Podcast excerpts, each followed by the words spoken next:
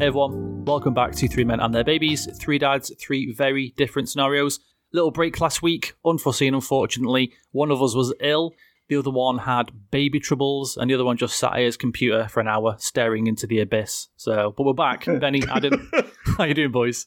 It's nice to know that in like the hour or so that we usually have scheduled to do this, you still sat at your computer, waiting just in case. Oh yeah, we could record a podcast. I'm a goddamn professional. You never know someone's going to jump. Solitary in. Tear running down your cheek. Yeah, they're not coming, are they? Eyes glazed over, staring dryly at the Discord chat window, seeing if we would join. I put an image on my computer screen of a rain-soaked window as well, just to really set the mood. Anyway, a little bit Dido playing in the background. Fucking Stan on repeat. All right, how are we doing, boys? Anyway, we okay? Yeah, Benny. How is Freya now? How are her teeth? I mean, we still have good days and bad days, and the bad days tend to fall onto a Thursday, which is the worst day, especially for podcast recording, that they can possibly fall on. Like today, she was fine. Well, according to Blossom, she was fine all day. And then the second I walk into the house, apparently her teeth start hurting. I'm starting to think it's more personal than that. The fact that she forgets who I am, and then I walk back in and it's like, no, it's me, it's Dad. But yeah, it's, the teething is still happening, and then that is leading into the baby-led weaning, which I've showed you two pictures of, and... that's starting to get more and more advanced now, but it is actually like the coolest thing I think that we've done with her so far. Just seeing her like pick things up and explore, and just like, especially like because we've been giving her like toast with random things on top. So the other day it was tomato puree and cheese. Today we did a bit of Nutella and banana, give it a bit of a sweet twist. Oh, good choice! And yeah, she does this thing that I love, where she just picks it up and just like flops it over. Like from one side to the other, before she's like, should I eat you or not? I don't know. Before ultimately just gets shoved in the gob. But she wasn't a big fan of Nutella, which has really upset Blossom, because as you both know, Blossom is a Nutella fiend. So we might be seeing a mother-daughter fallout very soon. Yeah, just if you could make sure as well that you don't keep sending me fucking pictures, please, of your baby covered in food. Because I'm so close to just one bit of banana on her face, poking every time. Oh, it's the worst. It's the that is the one thing you have. Like it's almost a phobia, isn't it? You know when you see those people who go, "Oh my god, I've got a phobia of goats," and I've been brought onto Jerry Springer, and he's trying to make me stroke a goat, and I'm freaking out over in the corner. It is like that visceral reaction of just a photo of a child like covered in spaghetti hoops. Or baby jar, the Heinz or Carangate baby jar. I have no issue. I've said before, I have no issue with babies having food around their mouth. They're going to get food around their mouth, and they're going to get food on their hands. Cool. That's fine, because they just want to grab stuff. No issue with that. When they tip up the bowl and pour it over their fucking head, what are we doing as a society where that is okay? And I don't get my issues with it. I've been watching the Korean zombie show, All of Us Are Dead, and it's proper gruesome. I mean, they are eating each other's face off in some scenes and devouring out each other's intestines. And I'm just, like, eating my dinner watching it, not a slight issue. Yeah. Don't care. But Sarah said tonight, she said, oh, Benny sent a picture of Freya through with food on her. And I was just thinking, oh, God, no. And I started to get sweats. Yeah, like, why? What are we doing? I don't know where I get the hatred from either. I don't get it. Is there a cut-off with the type of food that the baby's eating? Like, say the baby just had, like, dry Cheerios or Rice Krispies. Or, like, Cheerios, when you handle them, they get a little bit tacky, don't they? And, it, like, if they stuck to the baby's head, would that be enough of a revulsion for you? Or does it have to be, like, a wet food? Wet food is... I mean, A grade, the worst. That's without question the absolute worst. Yeah. But when we went down to see my friend Gaz and his wife Sarah, because they've got a little boy called Arlo who was 1 last month, and they were we went down in I think November or something, and they were getting him. He was weaning at that point, and they were doing different foods and stuff. So Sarah was making him different textured foods for him to get used to it. So one morning for breakfast, he had pasta with some kind of herbs in it. It was dry pasta. And all they'd done to kind of get the herbs to stick to the pasta was, after it came out of the pan, they drained it, sprinkled a few herbs on, and that was it.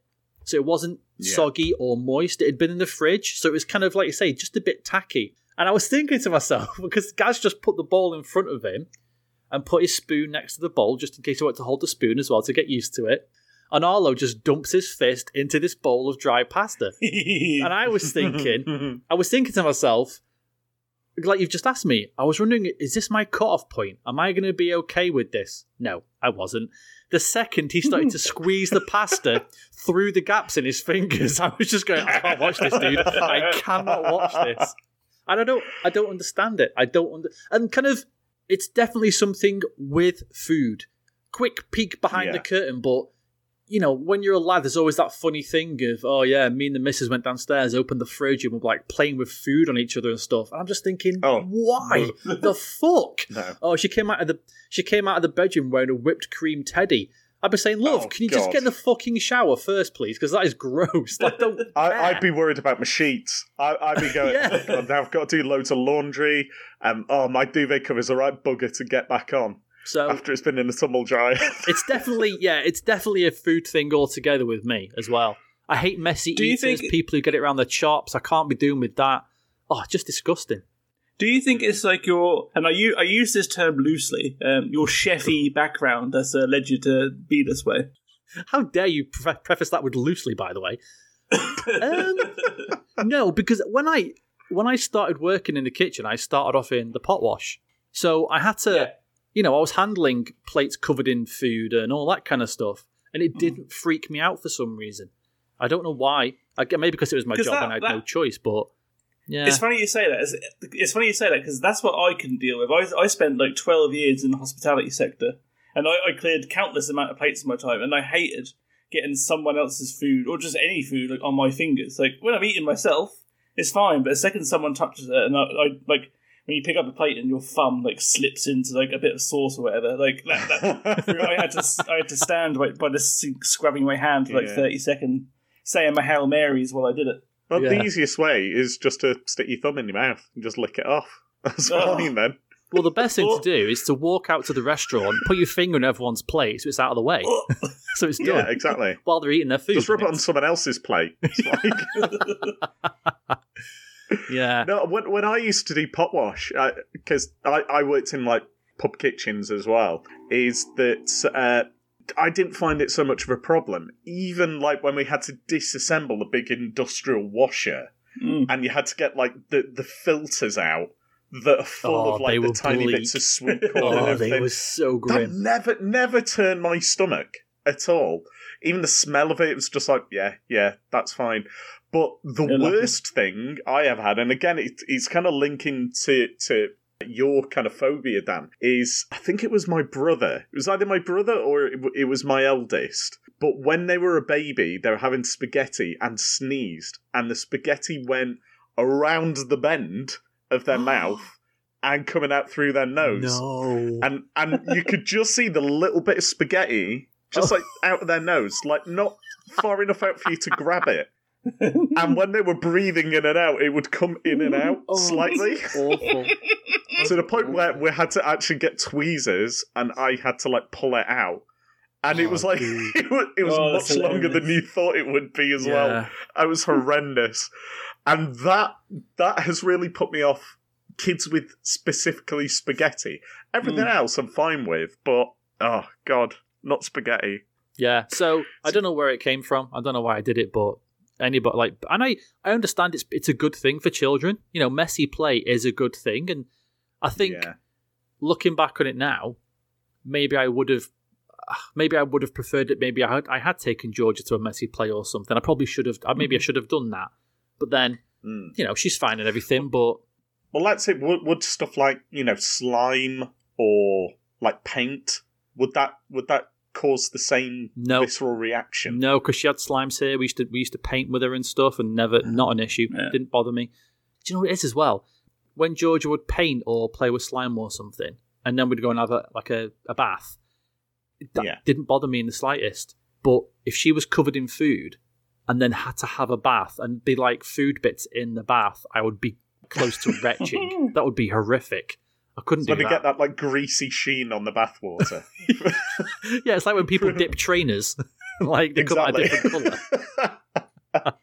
Yeah. Speaking of mess in the bath, have I told you what Freya's done in the bath a couple of times now? I'm guessing she's pooped in the bath. I don't know about floaters. So we have had two separate occasions of bath shitting, where we're giving her a wash and then suddenly the grunts start happening.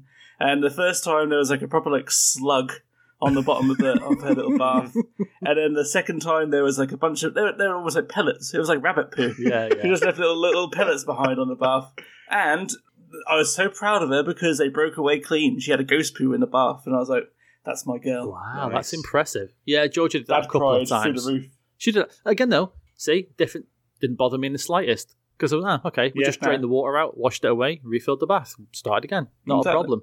But you refilled the bath. Can't you just move it to a different part of the bath? Just further up. Don't waste that water. No, it's water. You can't separate it. It's like a non-smoking section. The smoke doesn't just stop. No amount of damming will be able to keep the shit particles out of the water. Yeah, so that's true. That's my working class poverty upbringing. That is, it's like, don't waste that water. Come on, just move up the bath. Dude, you must have done this as well. Sorry, go on. Oh, yeah. The news from the government today is we're all going to be having to do that, aren't we? Because we're all going to have to move in together and basically get all of our kids into a big dog pile just so that they can keep warm. Yeah, there's no more baths. It's just a hose and a yard brush. So you've got 20 seconds. It's like when Jules and Vincent have to clean each other in the Pulp Fiction. It's just soap and a hose. That's all we're going to be doing. I'm going for the dust bath style, so my kids can be like Pig Pen, like Peanuts, like a chinchilla. Yeah. I was going to say, Adam, you must have had to do and I can't believe Benny would have ever done this. You must have had to use the old like my mum would have a bath, and then she'd be like, right, in you get, and I'd just be like, okay, so I'm using. Looking back on it now, I'm just using your dirty bathwater then. That's what we had to do, kind of thing. Thanks, that's just great. Thanks for that. I love that so much. I'm guessing you never had to do that, Benny. Well, I never got in after anybody else. Someone might have gotten in after me, but once my bath was done... like I started showering like really early on. I guess that's another middle-class thing is that we had a shower. Yeah, you had a shower early doors. I think I had a shower until I was about 15. I'm not even kidding. I wish that was a joke. Oh, dear. I will say, I went to see my friend on Saturday in Manchester. He's another single dad, like you, Adam, and his boy's only, how old is he? I think about a year and a half, something like that. Oh, wow. And I got back on Saturday, and Sarah said, how was he? And I said, the dude looked tired, really tired, because he's got a little boy who's 1.5 and is just a bag of energy, tottering around, grabbing everything. He said... I'm missing so many things. So I said, what do you mean? He said, well, my bin in my bathroom is infrared, so you'd have to touch it. You just wave your hand over it and the lid opens. And he said his son is taking things out of the house, taking them to the bathroom, opening the lid and just chucking stuff in the bin. And then my mate is then taking the bin out in the evening to like the big bin, not realising the stuff in it. And he said, there's like chargers missing, remote controls, screwdrivers. And I'm like, where the hell is it? He's like, oh my God, it's in the bin. Because he caught him doing it the other day. And his kids just threw loads of stuff in the bin. And I said, yeah, that's little boys for you. Bags of energy. Yeah. 1.5 as well. I think I've forgotten like what kids are like at that age. I blacked it out of my memory. Like, even though Daisy's only a couple of years older than that, being 6, but man, I can't remember what I would have had to do with a kid at that age. It is mental, isn't it? Like, the difference in the way they change so much from a certain age. Like you say, 1.5, they're kind of just... like you now know, Benny, Freya's just starting to eat solid. She's getting used to it. She might be now just sort of pulling herself up or looking to stand a little bit or something like that. And by the time they get to kind of 4, it's that, oh, wow, you're now a completely little person. You can talk. You can tell what you're thinking. It's such a massive change that you've got to get used to. So, and it changes overnight. You just kind of think, oh, what happened? And you'll be the same when Freya's like 4 or 5, and you'll think, what was it like when she was a year old? I can't even remember. Where's my precious little girl gone? Oh, don't. Oh, mate. It only gets better. It does. It only gets better. It is better. I love the fact that me and Georgia can laugh, and she's got a sense of humour, all that kind of thing. It's the best. It's so good. Speaking of which, I was off with Daisy for a full week because she had COVID, which is why I was ill, which I hope was because of man flu. I've continually tested negative for COVID, but her mum had it and was in no fit state to look after. Daisy had it. You wouldn't have even known. She was completely asymptomatic. Huh. We could have sent her into school and not told school, and she could have infected loads of other kids and gone out and, you know, eventually led to, like, the deaths of millions. What a power trip that is. You could have turned your, like, youngest daughter into a biological weapon. Yeah. You could have sold her to, like, Iraq back in the day. But yeah, she was completely fine. But obviously, she had to stay off from school. So we were back in that original lockdown of homeschooling and trying to keep her entertained while I'm working. And luckily, my employer has quite a family-friendly policy, and will give you like a certain allowance per year of leave for you to take for family reasons that doesn't come off your annual leave or anything like that. So I managed to take 5 full days, like paid, where I just logged in for an hour in the morning just to keep on top of things. But the rest of the day was just me and Daisy, which was great because we've been missing each other like crazy. And I've never played so much fucking Connect 4 in my life. That's all she has wanted to play is Connect 4. She bought it for herself with her Christmas money. She is crap at it. She doesn't like know fully how to play it. She doesn't know all the strategies. Pro strats. And I've been having well, this is it. I've been having the time of my life, like teaching her all the sneaky things. We've developed our own rules for the game. We have 3 rounds, so a particular color always goes first. The second round is the speed round, where you don't take turns. You just put as many tokens in as fast as possible time.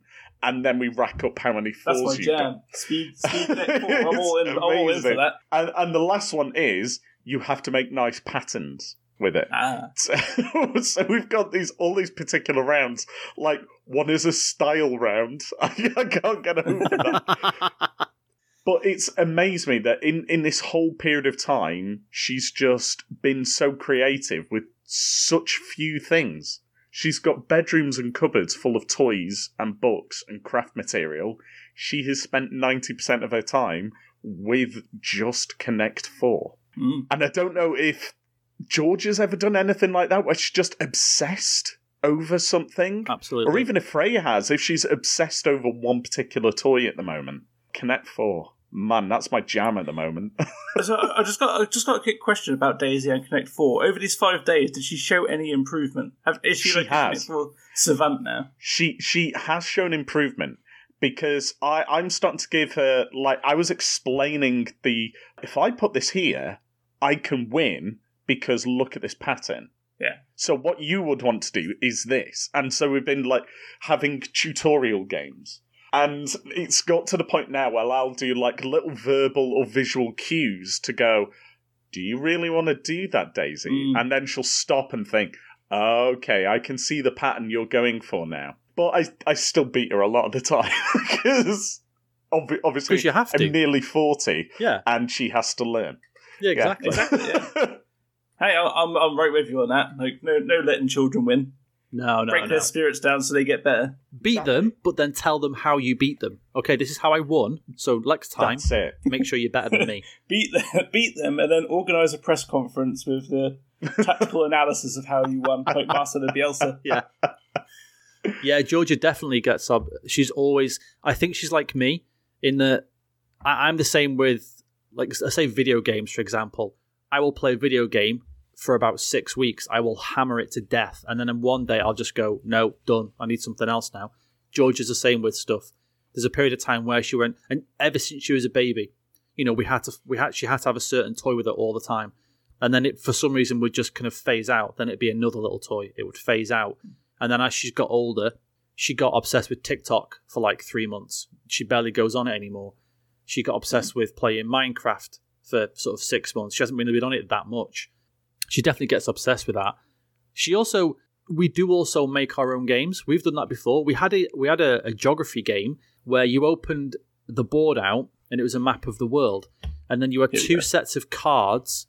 I can't remember what the cards were for, but one set of cards was all capitals, and the other set of cards was all the countries. Now, I cannot remember the rules of the game, but after a couple of weeks of playing it, we just ended up making up our own rules. And it kind of became you can only pick this card, you can only pick this card. If you choose this card, you've got to do this kind of thing and that kind of stuff. So yeah, we definitely did the same kind of stuff. That game sounds incredible. I want it. Old geography boy me just like wants to play that right now. That reminds me of like I think it might have been the last Team Lidge game that Sven went to, and we did the competition, and my one was like flags of the world and flag, and like I thought I'm gonna smash this. No one else is gonna be as good as me. And then Sven beat me, and he's like, yeah, I was a flag boy too, Benny. I can't remember what that game was called. And we ended up throwing it away. And it's annoying that I can't remember the rules of the game we made up, because we played it, probably, God, every other night for about 3 or 4 months. She was just obsessed with playing it. And she was probably the same age as Daisy, actually, probably when she was like 6 or 7. Yeah. But it's great, though. I always loved doing that myself. When me and my cousin played Mousetrap, we'd always then try and make the game work a different way. We try and put the pieces together in a different order to do different things, and we just make up our own rules with the pieces. That's part of the fun. Me and my cousins, we did it with Hero Quest. The Dungeons and Dragons / Warhammer Light board game, because we're all big fucking nerds, and that was actually a design element of the game. You could buy expansion packs where you could design your own adventures, and we did that so much. Like really intricate sticker work, because you had basically this like graph paper grid. You had to put the stickers on to show where an orc or a goblin was, and where the secret treasure chest was hidden. Out of all of these like dozens of papers of or sheets of stickers, it was amazing. It was amazing. And now when I look back on it and how poorly we treated all of the pieces and how expensive that game is now, if you wanted to buy a copy of that, I shake my head. I feel so bad that I was quite happy to cut up figures and glue them together to make even more scary monsters when, like, one figure from that board game, it can go for, like, 20 quid on eBay. Oh, dude. Fucking terrible. I know. That's like realizing... You don't know when you... Yeah, it's like realizing when you're younger, if you'd actually not played with the toys, you just kept them in their box, it'd be a lot better now. Because you'd have like... Yeah. Yes, I've got a mint condition She-Ra from 1987. It's in perfect nick. It's always been in the box.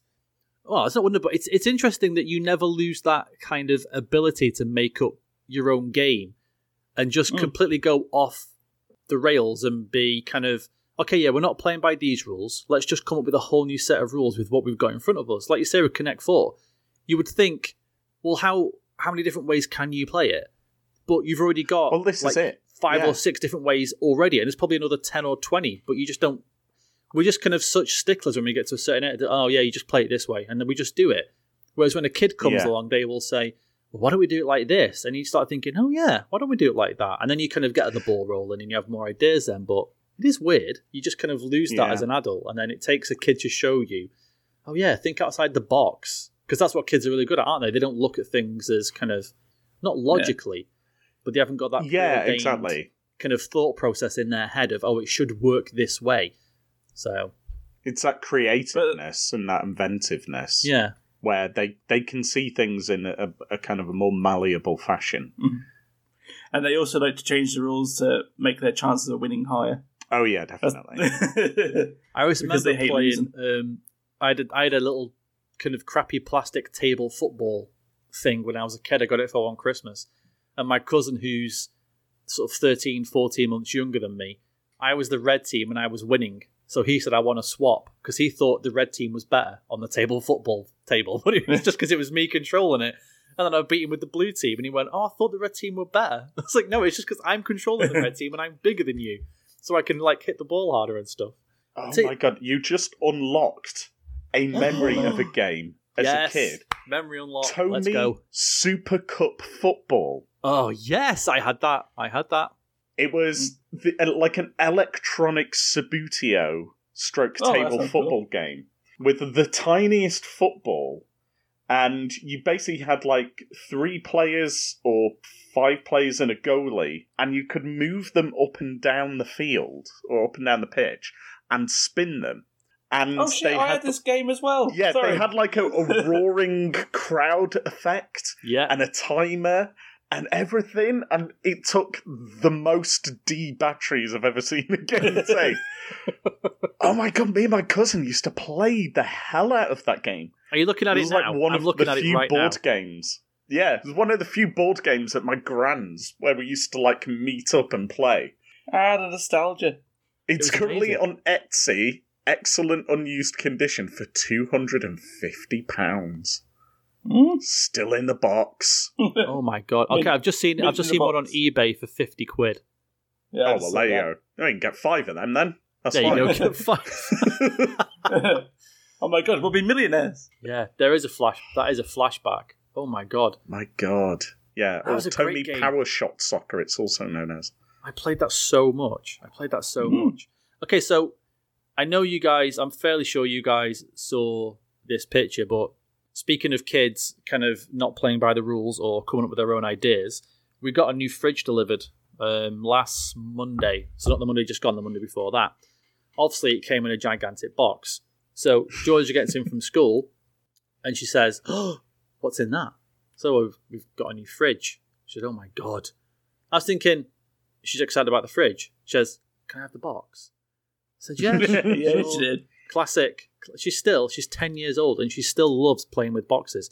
She says, "Okay, let's like," because I kind of cut the box obviously down the cut here line to open it. So it just folded out into one gigantic piece of cardboard. So we folded it back up. "Can you help me tape it up so it stays together?" "Yeah, sure." Taped it up. She says, "Right, I'm making a den." Like, "Okay, fine." So she gets a blanket down. She brings some pillows down. She turns it round so it's facing the television.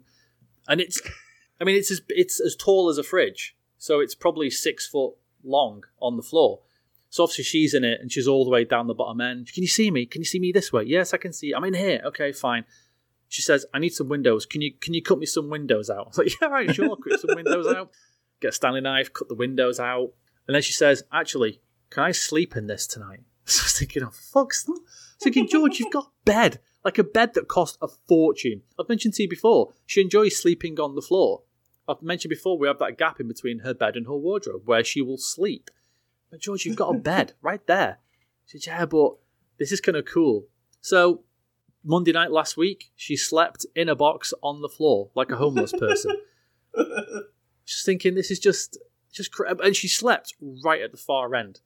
So we had to kind of like, so I packed it all out, put 2 duvets in there, 2 blankets in there, pillows, and then when I left, I kind of thought, "Oh, wish I could do that. That seems really cool and fun." I'm just sat here in a shitty bed. My normal crappy bed. George has got a fort. It's not fair.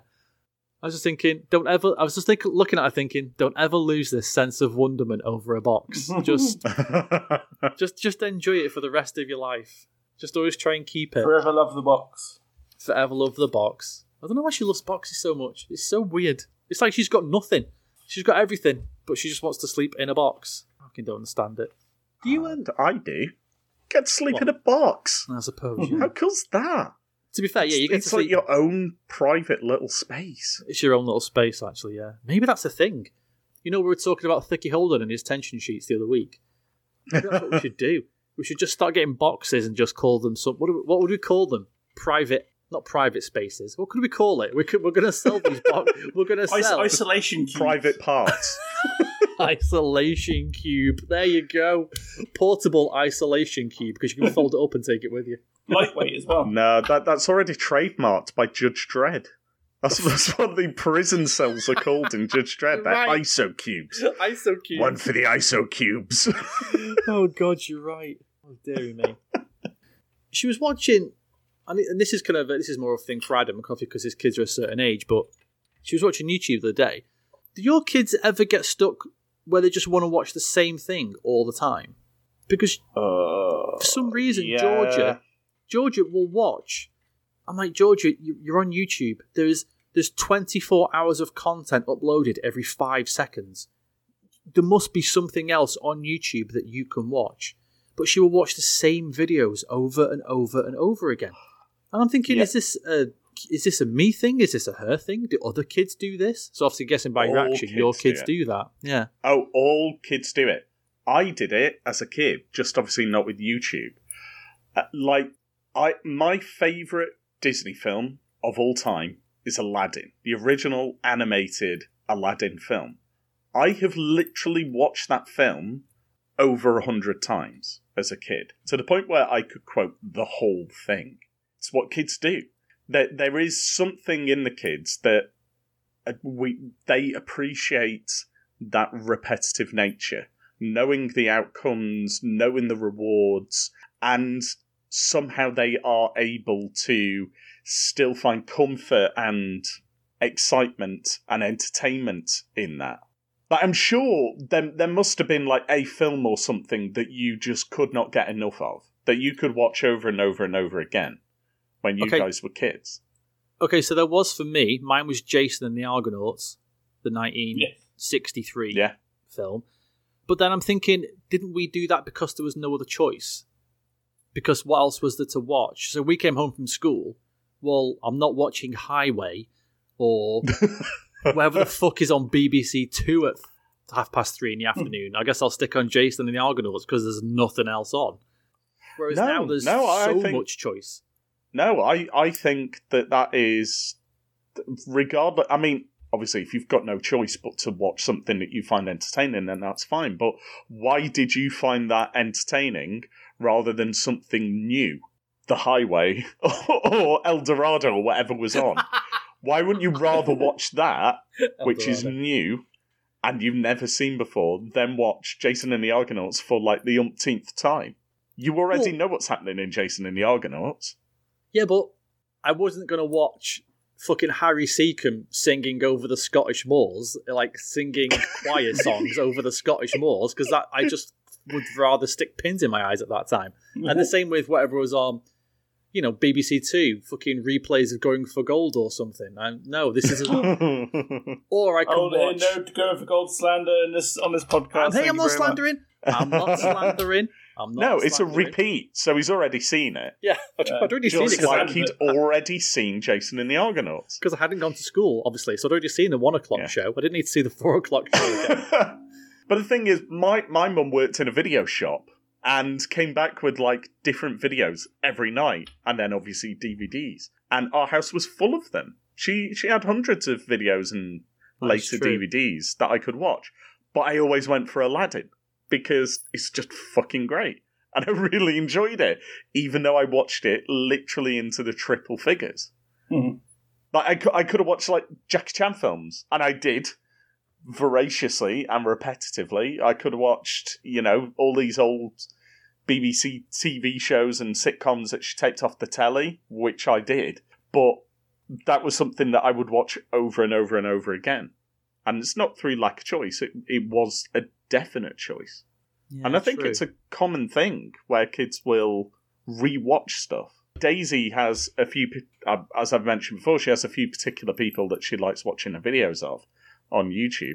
And she will watch the same ones over and over again to the point where I go, you have watched this 3 times today. Mm-hmm. Can we please have something else on? She's like, no, I like it.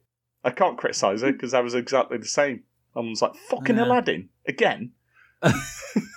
What was yours, Benny, growing up? What was the thing you wanted to watch? Or did you not do it? Or did you do it? I wasn't like, when we got home from school, though, I wasn't really allowed to choose what we watched on TV. Like, it was get in, get dressed, and once you're dressed, Dad's in. So Dad takes control of the TV, and then you watch Neighbours and Home and Away. And then it's time for the Conservative Party conference, yeah, okay. No, yeah, I got that as well. That hurts me down to the core. Yeah, I got that as well, but I don't know. I just, I don't know. It just, I guess, well, there you go then. Obviously, other kids do it. I just find it mad, that, not mad, as in angry, but crazy, but there's so much choice. You have so many channels, so many streaming services. There's, God, thousands and thousands of things you can watch. I know in your case, Adam, you said you have different videos and stuff, but all of those videos and DVDs you had, that wasn't even half of what's on Netflix right now. And that's just Netflix, you know? Not considering everything else and YouTube, but I think like eating the same meal or, you know, like people always have to have a cup of tea at a certain time or a cup of coffee at a certain time. It's that kind of, yeah, this is my routine, this is what I like. I think I've heard it before where people always watch the same show. You know, I'm just watching, you know, reruns of this show over and over and over again. Because if I watch a new show and I don't like it, well, now I've wasted 5 hours of my time trying to get into a show that I don't like.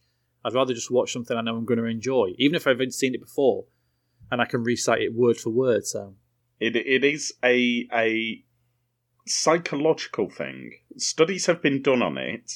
Some movies, kids may not fully understand them the first time they see it, and so repetitive or repeated viewing helps their cognitive processes, so they can keep up with the story, and being more familiar with the story and the characters makes that easier. The repetition can add comfort and give them a predictable and safe place in the world if things in the outside world are not going as they want. Sure, that makes sense. And it's also a valuable learning strategy that stimulates thinking. Helps them develop logical thinking and understanding cause and effect relationships. Ooh. Oh, wow. All that from watching repeats of Neighbours. That's impressive. Well, this is sourced from a study called Get the Story Straight. Contextual repetition promotes word learning from storybooks. So obviously it's a similar thing. You know, you repetitively or repeatedly reading the same story. You're just consuming a piece of media, so... I didn't realise I owed Harold Bishop as much as I actually do. I should thank that man. He died for your sins. He died. Didn't he get washed off a rock? And then came back. And then came back. Without, 3 days later, he emerged from the cave with no memory and a tuba. He's just like Harambe. I can't believe I remember everything about the fucking Harold Bishop story. Jesus Christ. That's it. It's that comfort that you get, that repeated knowledge of reading the Gospel according to Madge. And lo, Jesus did say, on the seventh day he created Erinsborough. Oh, God almighty. For fuck's sake. You know what? And Robinson was cast down to hell. The most evil man in existence. He is the devil, isn't he, in Neighbours? He is the devil. Greatest TV heel ever. Like, he is Satan in Neighbours. Not a single... And though Carl was tempted by the buxom Annalise and strayed from the path. No. Wasn't his secretary called Sarah? Oh, it was, wasn't it? Yeah. Yeah. You see, Carl's had more affairs than I've had sexual partners. So Carl's fucking rampant, isn't he? There. Yeah, he's rampant. That was hilarious. You said before, Adam, that I unlocked a memory of yours. You've just unlocked. I remember vividly when Scott Robinson crashed his car, and it was a Friday afternoon. And Scott Robinson I think there was two other people in his car. They had a big crash, and Neighbours went off on a cliffhanger. And I went, "Oh my God! I need to wait till Monday."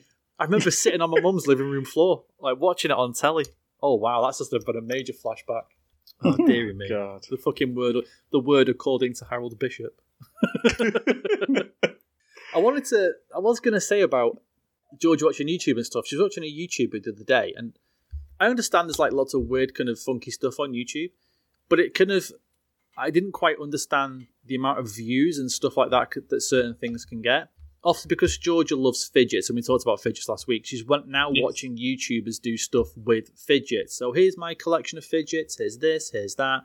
She was watching this YouTuber the other day. The entire video was her going, "Oh, hey guys, how you doing? So today we've got to sort out my lip balm collection."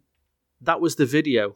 It was her with a box of lip balms, and she just sorted them out. And that was it. And I was just...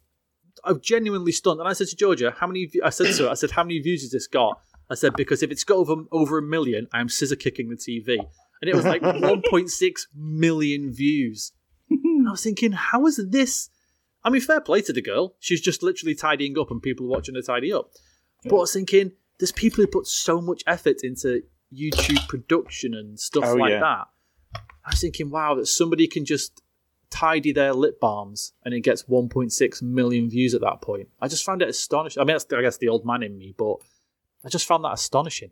It's crazy. I don't know if you guys have heard of the guy on YouTube, Captain Disillusion. He's this like computer graphics messiah. He's absolutely amazing at like the video editing and production and stuff like that. And he releases videos kind of very infrequently. And he often talks about, like, here is a video that's very viral at the moment. Here's how we can prove it that it's fake.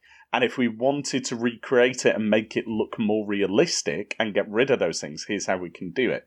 And his videos come out so sporadically because he puts so much effort into it.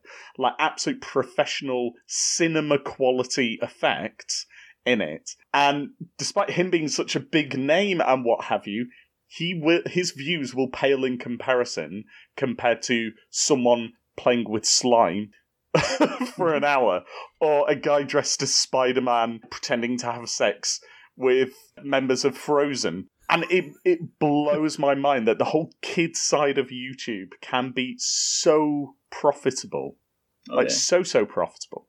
I guess that is who who it's aimed at now, isn't it? It is just basically marketed to kids because otherwise why... I mean, like, all the video game stuff is... Like, the most popular guys are marketed towards very young kids. Like, when Daisy and I have dinner together, and it's just her and I, we will watch a guy. There's this guy called Kindly Kean, who's basically just a guy, like, my age, a little bit older, a little bit younger, I'm not sure, who's just there in a baseball cap, playing a video game, and he's just, like, really hyper about it. But it's, like, Roblox, or it's, like, some crappy mobile game that would probably install, like, a virus on your phone if you installed it yourself. But me and her, we eat them up because it's just really lowbrow, mindless, like, let's just put it on while we have something to eat, quality programming. And it's not negative in a way that a lot of these things are. They're not, like, necessarily rot-your-brain type videos. But we are victims of it. We encourage this guy to make videos by watching them.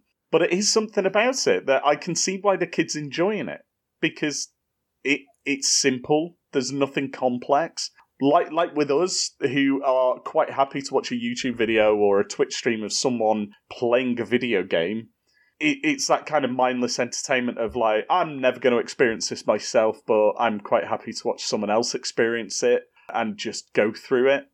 It is a really weird thing where, you know, it's not War and Peace, the adaptation on the BBC. You don't have to sit there and concentrate on the storyline. You can just sit there and be mildly entertained. It is that kind of background noise. Georgia watches obviously a lot of Minecraft videos, and they're all... Whoever she watches, they're all the same. So, hi guys, so today... we're going to try and do this and then kill the Ender Dragon. That's every single... Or it is, hi guys, so today it's day 700, hardcore Minecraft. And that's it. That's it. It's either kill the Ender Dragon or it's hardcore Minecraft. There's nothing else.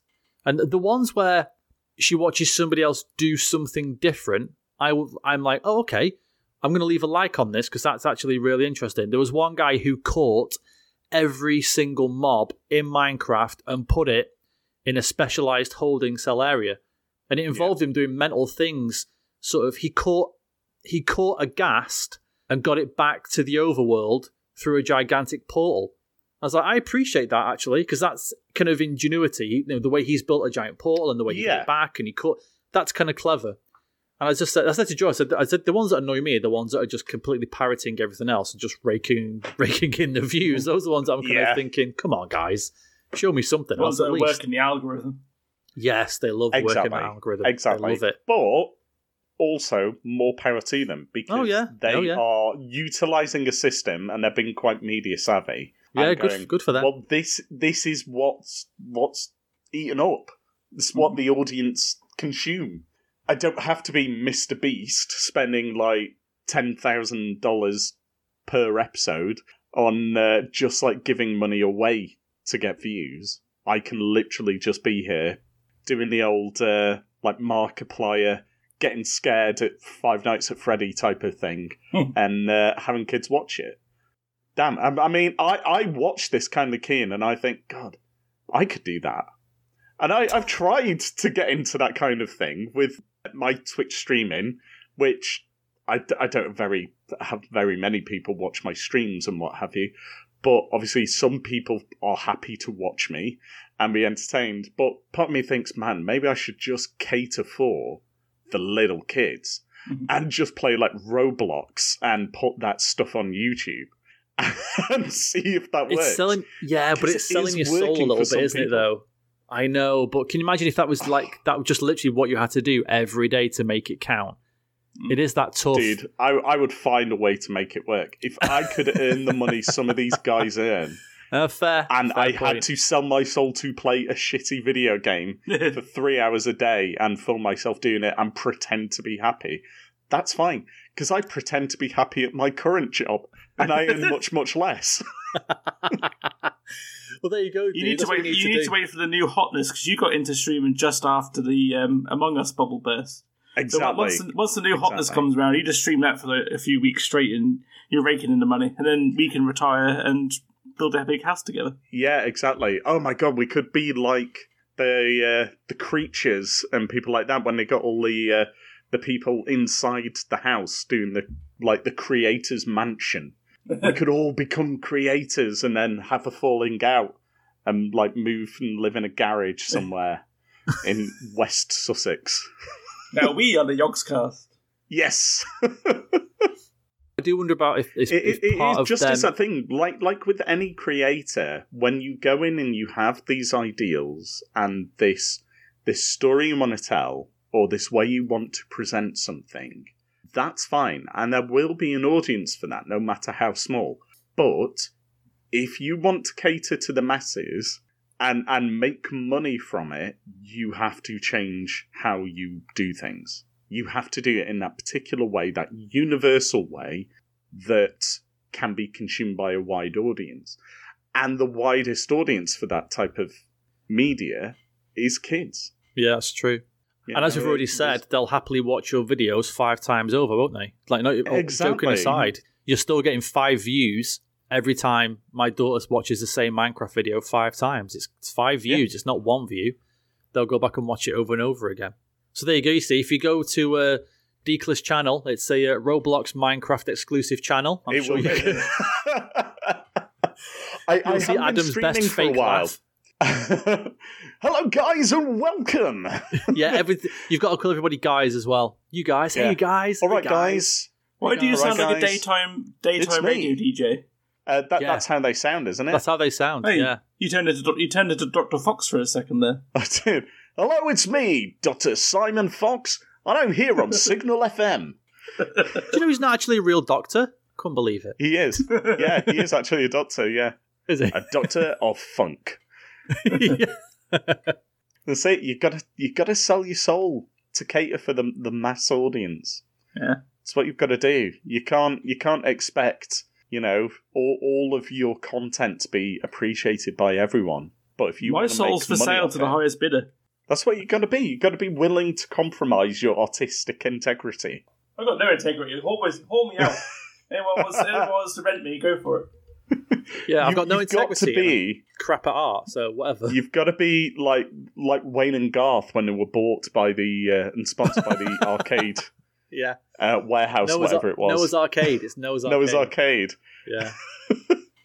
I do feel for those creators, though. I do feel for them because they cannot now dig themselves out of that hole. They absolutely have to keep.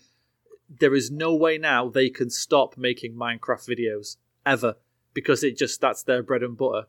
And I just think at some point it's weird. Like you want your kids to have that, good life and exciting job and all that kind of thing. But then you think, God, if you just streamed Minecraft for about 4 years and saved really hard, you could probably retire If you want the big ones, that would probably be enough.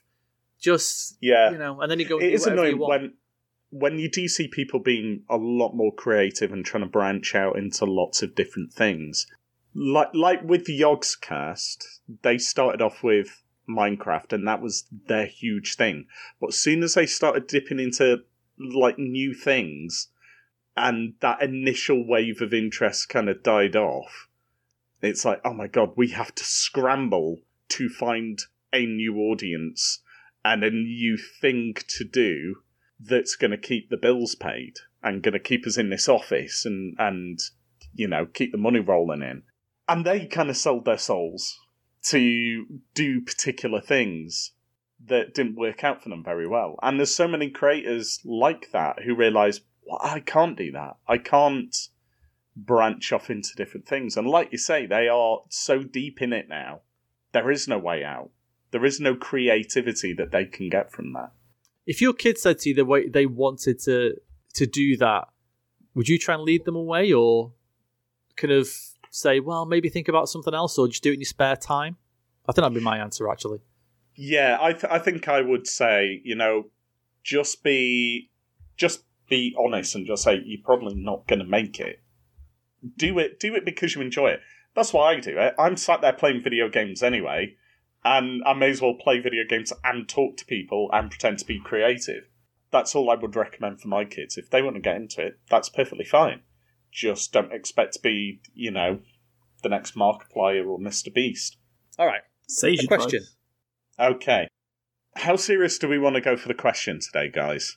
Because I've got a couple, and some of them, they're all going to be good conversations, but some of them are potentially more serious than others. We've laughed a lot this week, so let's go serious. Yeah, okay. The more serious, the better. Seriously, right, here is the seriousest one. The most serious. My baby is six months old. Oh god, it's so wrong. My baby is 6 months. No. I can't get this out now. And this is the most serious one. My baby is 6 months old. And his dad is in jail for murder. Oh. When the time comes, how do I explain something like that to him? You recreate it with sock/shadow puppets. The murder. And ketchup. Yes. Yeah, the murder. Ketchup, yeah. So what happened was, he disrespected your daddy, okay? So your daddy had to go ham on him with a knife, okay? So listen, pay attention. If you watch here, your teddy bear, Mr. Flibbles, is going to stab... is going to stab your toy dog Rover right here. And that's what your daddy did. And now he's serving 25 to life. Right. You know when you do something naughty and you have to go sit on the naughty step? Now, imagine that naughty step has a lot of metal around it and a guy who may rape you inside. That's what your daddy's doing. Remember that this was supposed to be a serious question? Yeah. You've ruined the integrity of the question. This is a serious question, because this happens to a lot of families. There are a lot of kids out there whose one of their parents is in jail. And this can cause a lot of problems for kids. Obviously, that separation anxiety, that trying to understand why this has happened. And obviously, depending upon the age of the child, that lack of knowledge of what has happened. They just growing up knowing that, yeah, this is normal. My dad is in jail. And not everyone's dad is. But how do you explain, when it comes to it, what your dad is in jail for is going to be a big thing? Because first you've got to explain murder to your child. Well, first they have to understand the concept of death. And then they've got to understand the concept of someone making someone be dead. Yeah. Yeah, choosing to take someone else's life is a... not exactly something you can drop on them when they're just tucking into their Cocoa Pops on a Tuesday morning, is it? Wow. No, because then you're going to give them like eating anxiety, aren't you? They're always going to associate Cocoa Pops with murder. I'd rather have a bowl of Cocoa Pops. No, Cocoa, no. Not with your straw spoon. Wow. I have no clue. I am completely stumped. Yeah, because I always say that we just tell Georgia the truth about stuff if she asks. And we've never kind of gone into I have explained to her before that sometimes people will hurt other people so much that they die.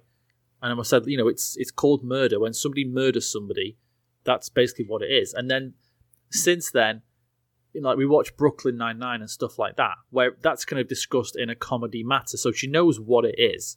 But if it's a kind of, this is what, it's different obviously because this is what your dad did. Now it's like, now it's really real in a sense of, oh my God, my dad has taken someone else's life. I don't know. I have no clue. I have no clue at what age you would even start. That was going to be my next question. When would you start to explain that? When they start questioning, where is my dad? Why don't I have a dad? I mean, that would happen quickly, wouldn't it? No, I mean, not, you know, but by the time they are going to school, there would be... Oh, yeah, you'd imagine when they're like 2 or 3. As soon as they can talk and they've got friends, their friends would say things like, where does your daddy work? Or is your daddy... Even, like, you know, oh, is your daddy silly? Is your daddy fun? And they'd be so, how do you mean? What's a daddy? You know, the man who lives at your house. What man? There's no man at my house. And then they go, exactly. Mum, why is there no man in this house? Kind of thing. He's in the big house. Okay. Apparently we've got another house that's much larger than this one, miss. Yeah, he lives there. It's owned by the Queen. I have not... I guess you just have to play it by ear, wouldn't you? And just see how the kid was. And my thing, as always, is just tell the truth, because I don't think there's anything...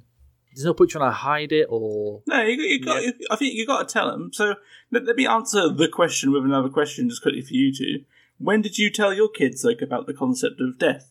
Like, how old would you say they were roughly? Because I would say like it'd be around that time. Okay, they'd be able to fully understand it then. Yeah, that's kind of around like 3 or 4, really. Yeah. It differs per child, because obviously different children are going to be faced with the concept of death at different ages, and in different ways. Whether it's the death of a family, a pet, family member, a pet. The Queen. So, it's going to be different for every child. For Daisy, it was probably around like 3, 4, because we've never hidden anything like that from the kids. So for me, that's your answer. Yeah. Like it's just like a little like addendum to the death conversation. So, by the way, like your dad made someone dead, and stuff. But again, this. I will take no further questions at this time. Good night, child. Goodbye. To bed, sweetie. Kiss. Georgia got kind of an introduction because my mum died when Georgia was nearly 2. Mm-hmm. So we discussed my mum and stuff with Georgia. We've always discussed my mum with Georgia at different points. I've always mentioned her because she was my mum. So I've always said things, my mum did this, my mum did that.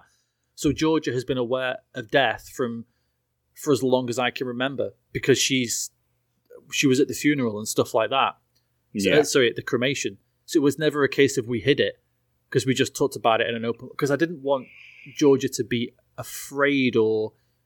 I know there are some kids who lie awake at night thinking about death and it terrifies them, and I never wanted Georgia to be like that. I mean, I can't help it if she is or not, but I think I don't want it to be, oh God, one day, live your life and enjoy it, kind of try and enjoy it as you are. Don't think about the future too much at the moment, kind of thing. So it was never... Like I said, we never hid it, so it was always there. We never thought at some point, I guess, like the Father Christmas conversation. We never thought, okay, we'll do it now because now's the time to do it, kind of thing. It was just a natural thing because obviously my mum died, so I don't think it. Like Adam said, it wouldn't be a particular age. You would just have to play it by ear, and if they wanted to discuss it, then discuss it with them in a calm and kind of open forum. But obviously, the idea is then that somebody has made somebody else dead. They've not just died of natural causes. They've willingly taken a life, which is like way heavier. Would you try and spin a positive out of this for your kid? In the sense of, if you go to school and people are saying, my dad could beat up your dad.